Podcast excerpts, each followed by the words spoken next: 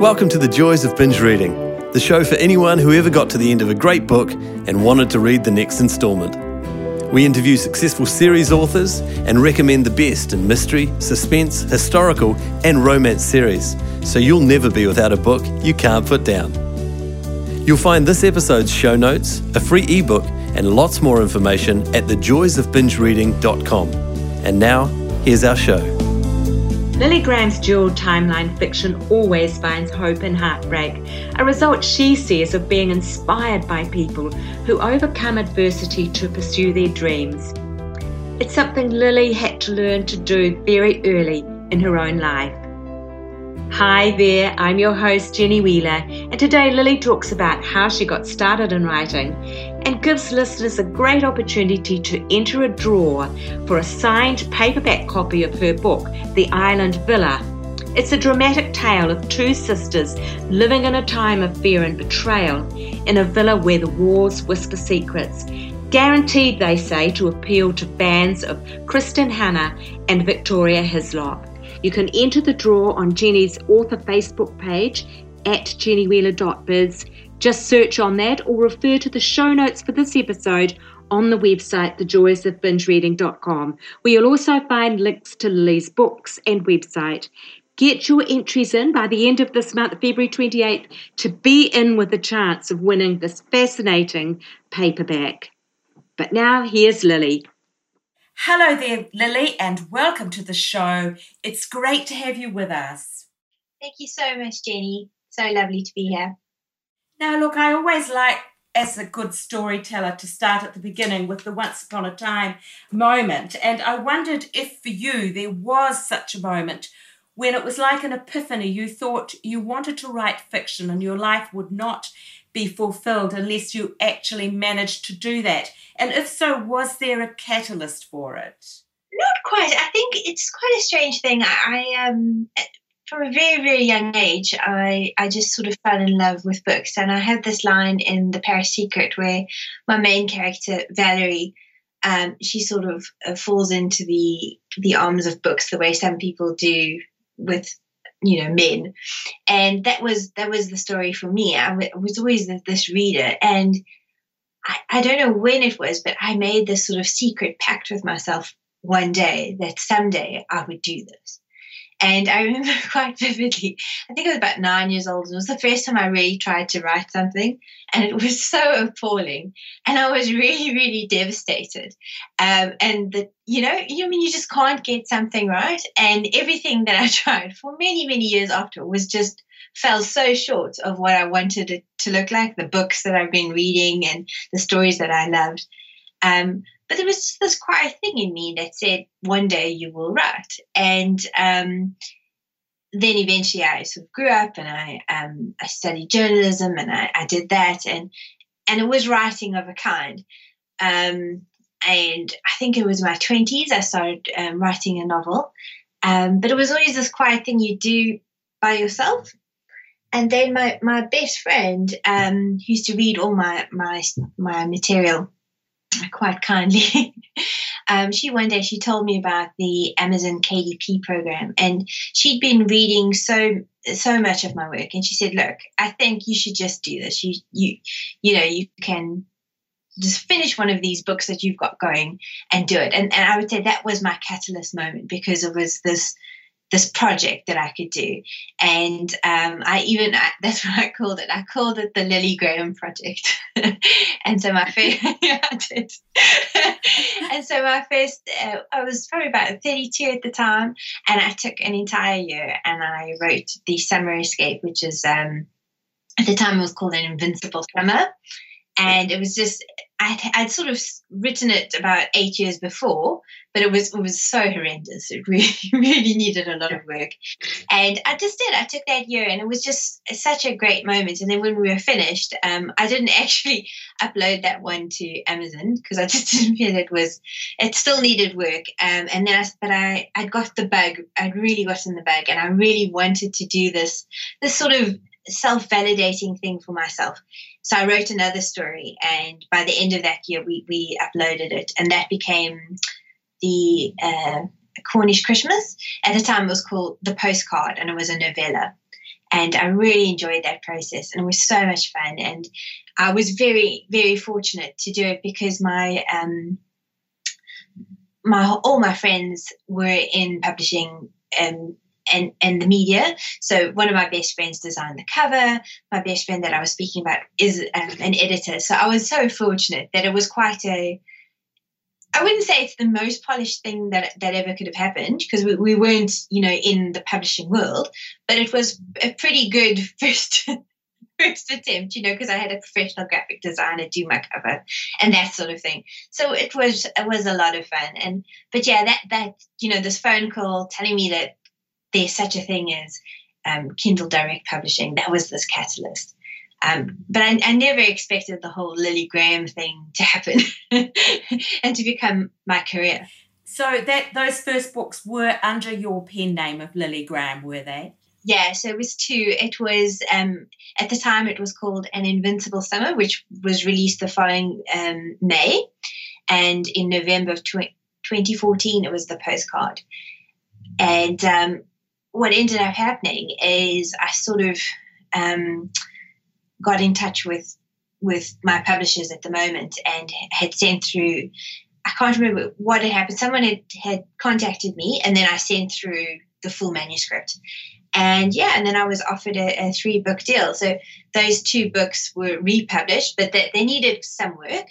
Um, the novella was turned into a full length novel. And um, yeah, and then I, I published a fully new book um, by the end of, think it was 2016 with them. Now, you've chosen an interesting genre slot for your work, and, and well, certainly the later books they are sweet romance shot through with a real sense of loss and darker themes. Were those first two books also, um, did they have the dark side as well? Yeah, yeah. I would say that the, the first um, three books that I wrote were, were sort of more um, commercial women's fiction. Mm-hmm. Um, so in the UK, they sort of have a, it's like holiday themes. So uh, that's when you find a lot of books with, like, say, Christmas in the title, or summer, or spring at somewhere. Um, but I've, I've always loved drama.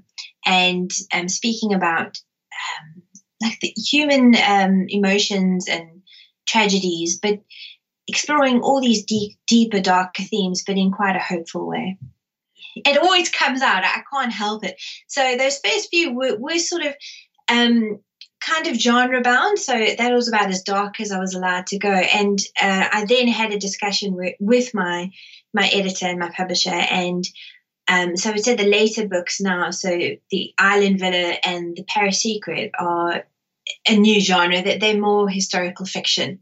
Yes. Um, and that that's the path I'm now going down. So I'm I'm very happy to have switched genres, and I'm very happy that my readers have been so amazing and have come along for the ride. yeah. That's great. So it's funny because they do kind of divide in their settings as well. Because the earlier books, there is that thing about the cozy Cornish thing, and I realized when I started to look that there's quite a subgenre of Cornish romance. I wondered if there was some particular attraction about Cornwall that, that seems it wasn't have... it wasn't deliberate. I mean, I have since seen that that there's a lot of books out there, but but I think you need to come here to understand it is so beautiful. It's um Cornwall is just this this place that I just I would love to go and live. Um, it's just it's so far. So with my publishers and and uh, being in London and and at the events that I need to be around for work purposes and my husband, um, it's just too far away. It would be about seven hours on the train. But it, it's just this magical place and it's so wild. And you really do get the sense of magic when you're there that anything can happen. And um, oh, it's just a wonderful place to be. And every time I go there, I I develop new ideas. I think it comes from Daphne du Maurier and um, her Rebecca. And mm-hmm. as soon as you go there, you you really feel this this intense atmosphere um, that she describes in her books. And I don't know, maybe it's something about that that I tapped into or or tried to tap into because I'm a huge uh, du Maurier fan. And so you were living in England by this stage. I mean, we, for readers who don't know, you did originally um, start out on South Africa, but was this writing uh, journey you were already based in England at that time? No, the, the first the first book, yeah, actually by the time I was published by Bookouture, so um, the first books would have come through, and I was I was living here and had um, travelled to Cornwall quite quite extensively. Um, so so yes, yeah, um, yeah. you know, it's based on i have always been such an Anglophile. so you know, I was watching Poldark and Net Set in Cornwall, and I think all of those things influenced my my my um at the time it was the second novel, yeah. And but you don't think you're set any more in Cornwall now? That's something that's in the past or I, I no I would never say never actually I think my my well the next book that I'm writing at the moment is set in Devon which is the sort of county next door yes. and um and then the following one would be back in Cornwall um yeah I think there, there, there's a lot there's a big history of uh, uk writers writing about this place it's almost like scotland it, there's so much to it mm. and yeah, it almost becomes that like sort of second character. Yeah. Um, yeah, so you you can you can you know cozy cozy romances, or you can have that deeper, darker, um, ghostly atmosphere. And there's a lot of ghost stories set down there as well. Yeah, it's just it's a good playground, I think, yeah. for a setting. Now, the more recent books, as you've mentioned, set in Paris um, and on the Spanish island of Formentera, Yes. Did, did, you find that you had slightly different readerships for those from the Cornish ones? So you mentioned earlier that you felt grateful to your readers for following you. So they came across quite happily with the change in tone, did they? Yes, I, I think, like I said, my, my books were probably packaged more as these com- uh, commercial novels, but at their heart, a lot of them aside from the Christmas stories, which are an entirely different beast, a lot of them are quite magical. Um, but I would say all my summer books were very much um, along this vein. Um, I just hadn't really allowed myself to to properly go down that dramatic path. So a lot of them, I don't think, were very surprised. You know, you know, because I mean, even my first novel, I mean, it's it's about a woman who loses her her partner, um, her the future husband, on the day they're about to get married. You know, he gets killed. It, it's it's not as light-hearted as you know you know what I mean. So um, yeah, I don't think it was an, an absolute shock for them that I was going to go down the slightly darker. but but I'm glad that they, they they were happy to come with and yeah, I suppose also um, I started writing it when I was um, 31, 32. I'm 35 now. Um, so you start maturing and, you know, and I'm, I'm happy that they are going along, which is great, you know. Makes me wonder whether there's something in your own experience that's led you to this worldview that to be aware of the sun through the clouds or vice versa to anticipate clouds even in sunshine. Yeah, yeah. I mean, I think in some ways it's growing up in South Africa, definitely. Um, you know, that it's such a troubled but beautiful country, and you do learn to you live you live in a different way, and you have a, a different outlook on life. Um, just because there's a lot of crime, there's a lot of lot of things to to get through. Mm. Um, yeah. Um, and then from my own personal experiences, um, I was born with a disability. Um, and born without uh, my left arm, well, part of my left arm. And so I think, yeah, it's that sort of thing as well that that does in some way it can't help influencing what you write about, you know. So there's always a little bit of of darkness because I do believe that when we face our adversities and, and things like that, it makes us stronger. And I think the one thing my arm has taught me about life is having the courage to really go after my own dreams because it's not that this is the worst thing that can happen, but it's just like, well, now what? you know what I mean? And it's it mm. you because um I don't know if it's just that people don't expect much from you. I mean, I remember in high school there were people who um, would almost c- congratulate you just for showing up. you are special just because you came to school today, you know. And yeah.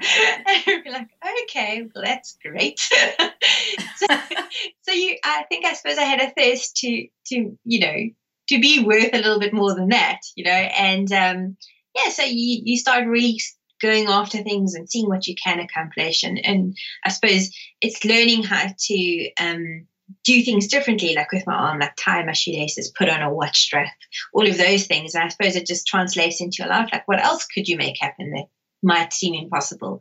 Like, one of those was I really wanted to work from home. And um, so I moved into becoming a full time writer and, and those types of things. So you keep having different goals and dreams.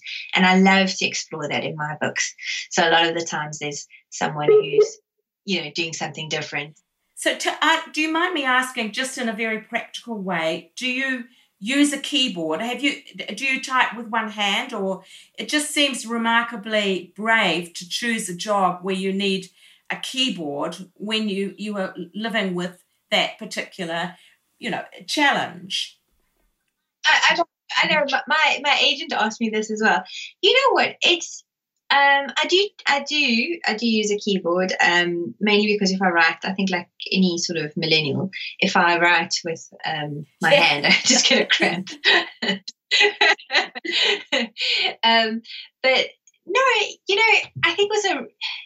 It's a hard thing to point out, but writing is not yeah. typing. Do, do, you know what I mean? So it takes as long as it takes, and I, I am quite a fast typist. Um, but it's it's yeah, you know, no no. yeah, so I type quite quickly. Um, I take breaks. I suppose, yeah, an extra hand would maybe make it a bit faster, but I, I feel like I type as fast as I yes. can think as it is. So I, I would be impressed you know, um, like so my dad has two hands, and you know, he watches me and he's like, "Wow, how do you do that?" And I'm like, "Well, how do you write so slow?" I don't understand. You've got an extra pen; it should be amazing. so that helps explain a lot about the underlying story of the island villa, for example. And I don't want to put any spoilers for people who haven't read it, but it is about a dying husband who leaves his wife a poignant legacy. Now, I've got a sister in law who lost her husband coming up four years ago, but it still is a very sad journey for her to walk. And as I was reading it, I was thinking, you know, Julia would love this book. I'm I'm going to recommend it to her because I think she'd really feel, you know, it would really help her to to feel what other people share with her. Yeah. And I wondered if you'd got that sort of feedback from bereaved people that it helps them in a strangely comforting way to read a story like that. Yes, I, I have, and I've, I've, been quite surprised by that. Um, like, um, not just this book, but um, I think I really felt that with my second one, A Cornish Christmas, which um, it's about a woman who's struggling after the death of her mother, and I had so many uh, women, particularly, write into me to tell me that they've just lost their mothers and had gone through something like this. And I, that story was very much inspired by my own experience with my mum um, who had uh, stage four breast cancer. And I was terrified about losing her. And I think that's one of the things that writing does. You know, it allows you to ex- explore your worst fears and almost what you hope or what you wish you could would happen if that had to come to light. And yes. the Island Villa was very much like uh, that sort of story. And I had um, I had a reader who had lost her husband she's become quite a dear friend. And shame, and I, I, was quite worried about her reading this this novel and and how she would receive it. And she, yeah, she really she said that it was quite quite helpful. And she said what was quite strange is there's this. I also don't want to give away a spoiler, but you know, there's this moment where she's sort of speaking to her husband a lot, um, who's passed. Yes. And she was like, oh, "Oh my God, Lily, it's like you were in my head," and I felt so bad. But it's just like I know that that's the level of, and excuse me for saying that, but I, it's just true. It's the level of crazy I know I would go to if I ever had to, God forbid, lose my husband. You know, I, I'm quite sure I'd be wearing his clothes and, you know, just going mad. you know? Yes, yes. Look, honestly, I, I did have a very big bereavement in my earlier life. I lost a stepson, and I did consciously understand that for a very short time, I, I did have a crazy head, sort of. You know, I did recognize that the thoughts I was having weren't logical and normal, but I think everybody who has a major bereavement has those times when they know that they're being a bit crazy, but it's actually quite therapeutic to be like that. yeah. Look, look, my, my granny, uh, when she lost my, my grandfather, um, she really, she went through such a dark time as well. And um, she, she, she said she went through this moment where she decided, that's it, enough of this, I'm going to end things. And um, so she went to the bathroom, and it shouldn't be funny, but it really was. And she had all these pills, and she was like, well, how many do I take? Because I don't want to end up vegetable. So I just need to know how many will do it. So she ran to the phone to phone up her chemist to ask. And and at that moment she was like, Well, he's not going to tell me, is he?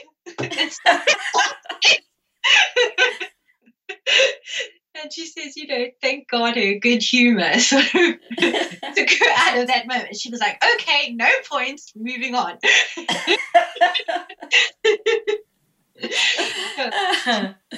so that that is a dual timeline story. If we sort of move on a little from this yeah. rather macabre topic, but um, that is a dual timeline story, and and like the the um, the, the Paris secret, but Formentera is is an unusual place to set it. I mean, it's not an island I'd ever heard of. Yeah. Set next door to the famous Ibiza, but it's a wonderful place to to set a story, and there's obviously a really interesting historical heritage there. I wondered if there were challenges in doing the research because I guess a lot of the information would have been in Spanish.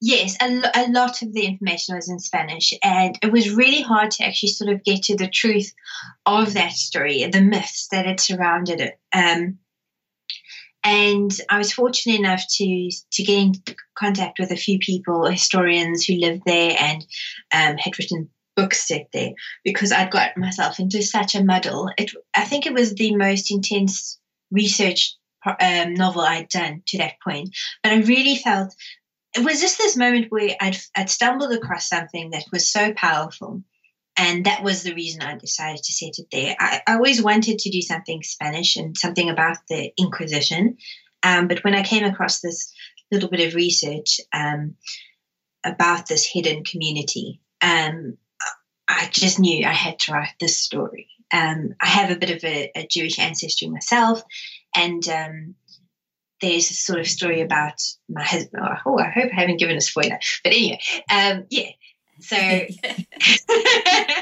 I ended up doing a lot, a lot of research, and I spoke to um, a college in Israel that had these papers from this lady named Gloria Mound, who'd done a lot of research in the area. Then I spoke to a, a guy by the name of Martin Davies, who's also a historian, and um, together with those old papers, and then um, Martin, who who sat with me just just while I was skyping him while he lives um, in Spain, and he yes. was talking me through things and and telling me where to go. And so I got a lot of help, and I was I was very very fortunate. But and there were a lot of things that I'm sure I did get wrong, and I, you just have to take this sort of leap of faith and. Yes. Um, you, you, know, because you can get lost in a rabbit warren of, of, research. And I, I, was just terrified about getting it wrong.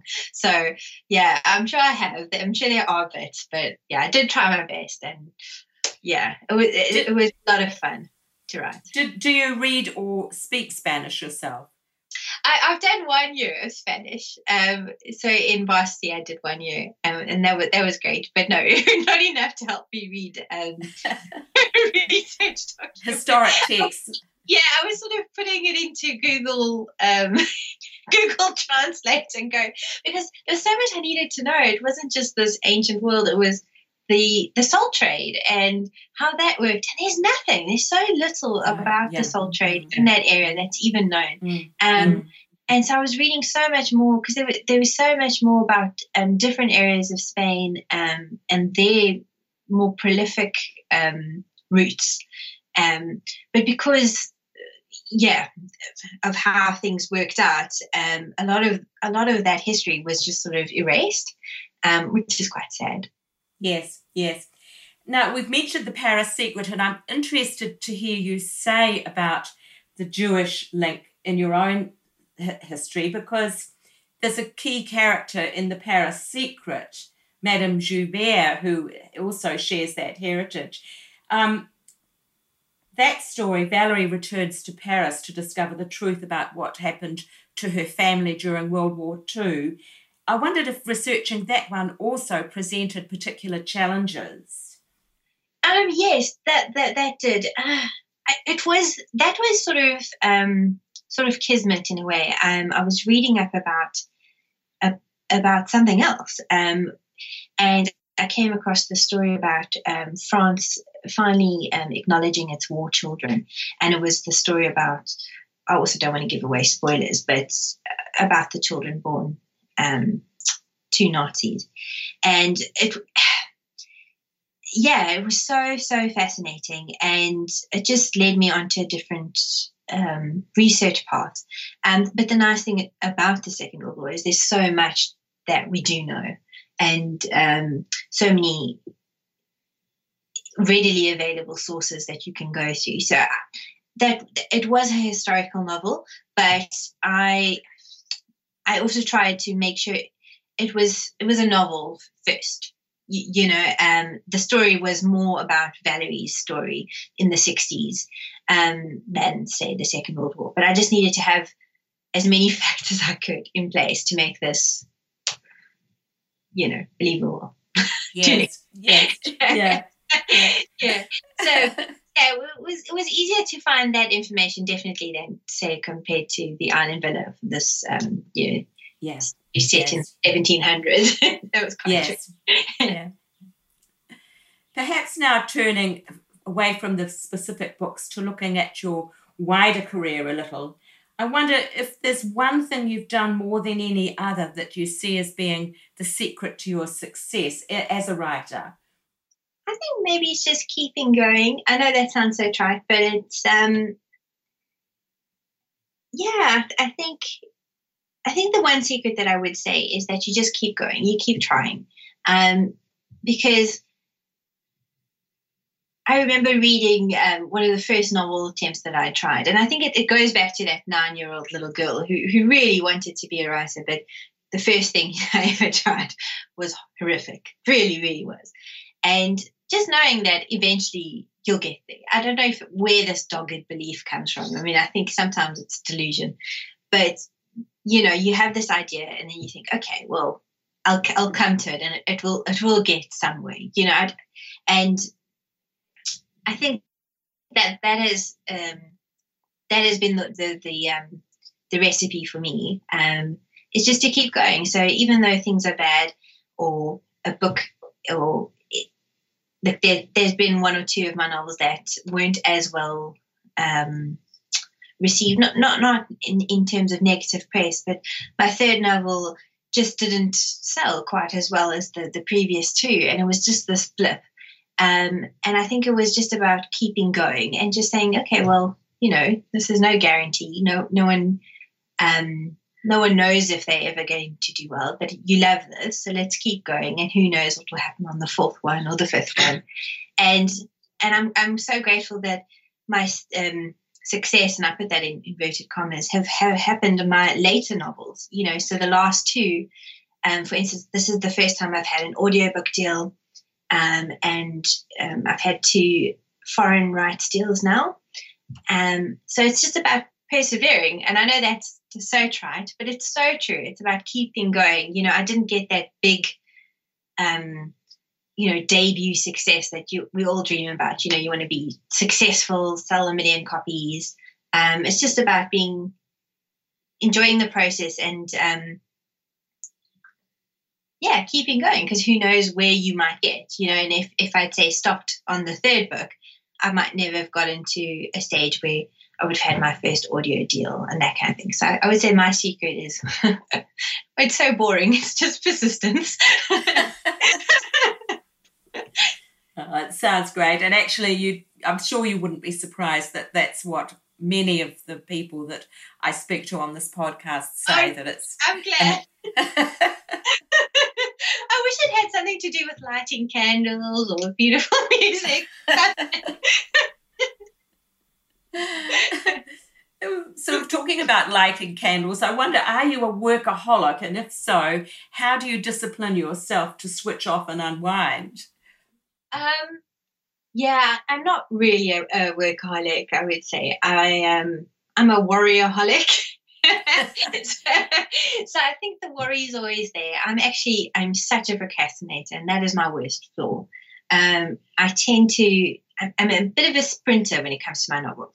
So I enjoy, and I hate that I enjoy this because it's just become my process. I lock myself up into a room and then I don't do anything else. And so whether that takes yeah, literally nothing else. Um, sometimes it's like hard work to go to the loo, you, you know, or and the house looks like oh, like an absolute tip. My husband is grumpy because he hasn't got a wife. My dog is just cross with me because we haven't gone for walks.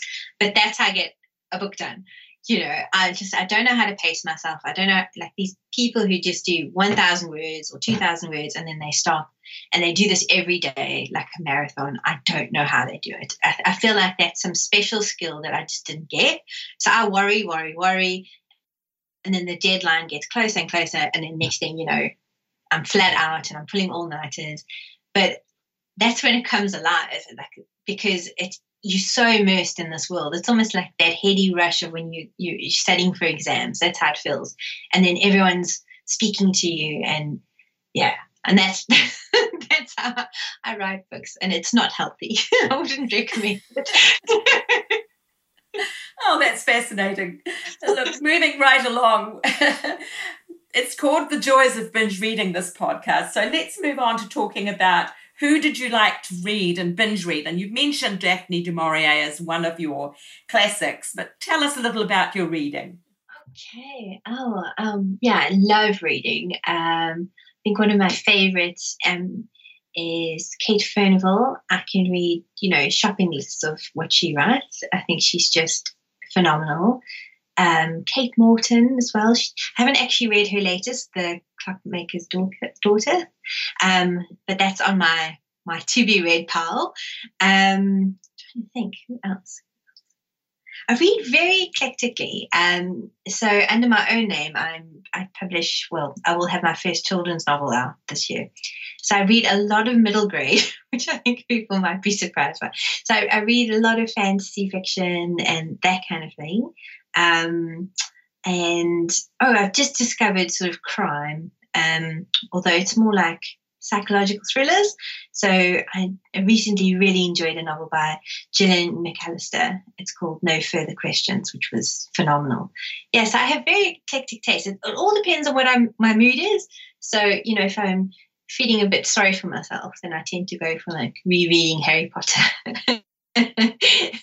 or, but if I'm feeling quite brave or, or, that kind of thing, then I'll, I'll go for something quite hopeful. Like um, I also read um, Eleanor Oliphant is completely fine. I, I love that genre. I think it's it's quite um, uplifting.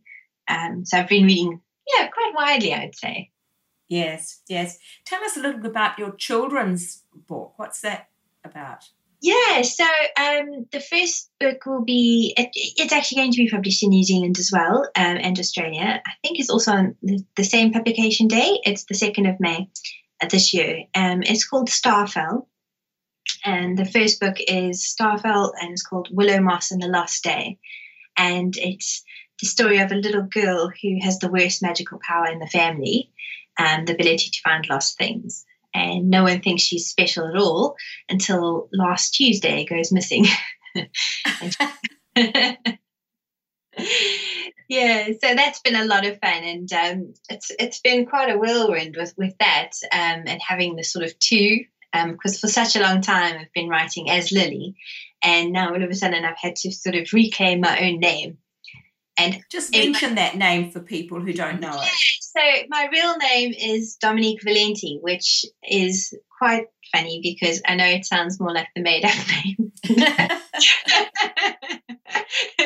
um, my, my maiden name was Bradley, um, so it's quite English. And then um, my husband's surname is Valente, so that's how I suddenly got quite this exotic name, Dominique Valente. Um, yeah, it's just a, a happy accident. But um, yeah, I chose Lily Graham um, when I launched my sort of project with my friend of actually finishing a book and getting it up there and out in the world. Um, and it was a way to protect myself um, in case it was a a horrible, awful mess.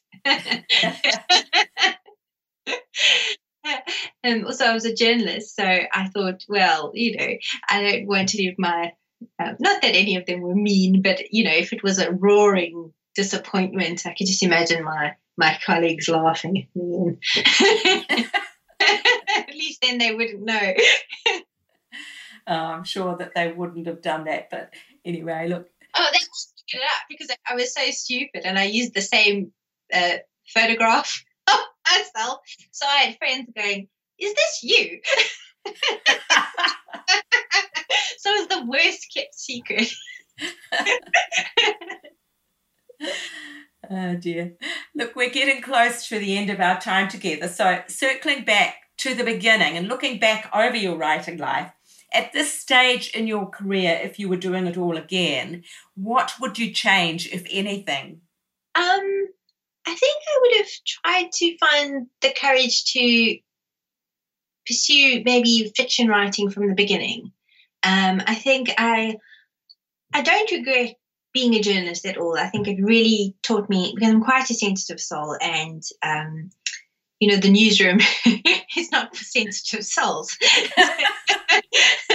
so it was it was a really good experience actually, and um, you know toughened me up a lot. But I think what I would have said is you know, it's still right. You know, you know, you don't have to wait ten years um, until you finish a novel. So I think I would have I would have tried to do that that earlier, and I would have hopefully have known that you you, you like anything you would get better, but you can't get better unless you write. You know. Yes. Yes. Yeah. So, what is next for Lily the writer? What have you got on for this coming year when you look ahead? Um, yeah, so um, I've now moved into a one book a year schedule. Um, so with my digital publishers, we used to do two a year, but because of my children's novel, I've had to scale back. So I'm still writing two. It's just one is for children's and one is um, for you know Lily Graham. Um, so that that's going to be quite different and a little bit of a, a breath of of uh, fresh air, to be honest, because I'll, I'll get a bit more breathing room. Um, so this novel that I'm working on um, will be out in October, and it's also sort of set in the Second World War. Um, it's got to do with the Blitz and a group of women, um, friends who, who live in the, the Devonshire countryside and yeah, I'm, I'm quite excited to write this one. So I've, I've made a start. Um, sort of in first draft stage. But it, it, yeah, it will be out this October. So I'm quite excited about that one. We're really excited about. Um, you've said very kindly that you're willing to give away a paperback copy of the Island Villa to a, a listener, and all they need to do is is send their um, name to go into a draw, and we'll give those details on the um, the show notes for this episode. Um, that is really very generous of you. And, and you said you'll sign it as well, which is even better. Oh, yes, it's absolutely my pleasure. Thank you so much for the opportunity. Now, for interacting with your readers, where can they find you online? Um, yeah, you can find me on um, my website. That's probably the easiest. It's www.lilygraham.net um, or on Twitter, um, which is uh, Lily Graham Wright. And I'm also on Facebook, just as Lily Graham, author. And you love to have feedback from your readers by the sound of it. Oh, absolutely. Um, on my, my sort of Facebook page, I am very fortunate to get people coming in and letting me know that they've just finished a book, and it, it just gives me so much joy. Um, I had this one reader, her name's Kathy Schaefer, who she's in America, and uh, it was while I was actually writing the Island Villa was last year the depths of winter. And you know when you're just feeling so sorry for yourself. And I don't know how she knew, but almost every two weeks she'd be, you know, my little cheerleader, and she'd be like, "How are you doing? you can do this."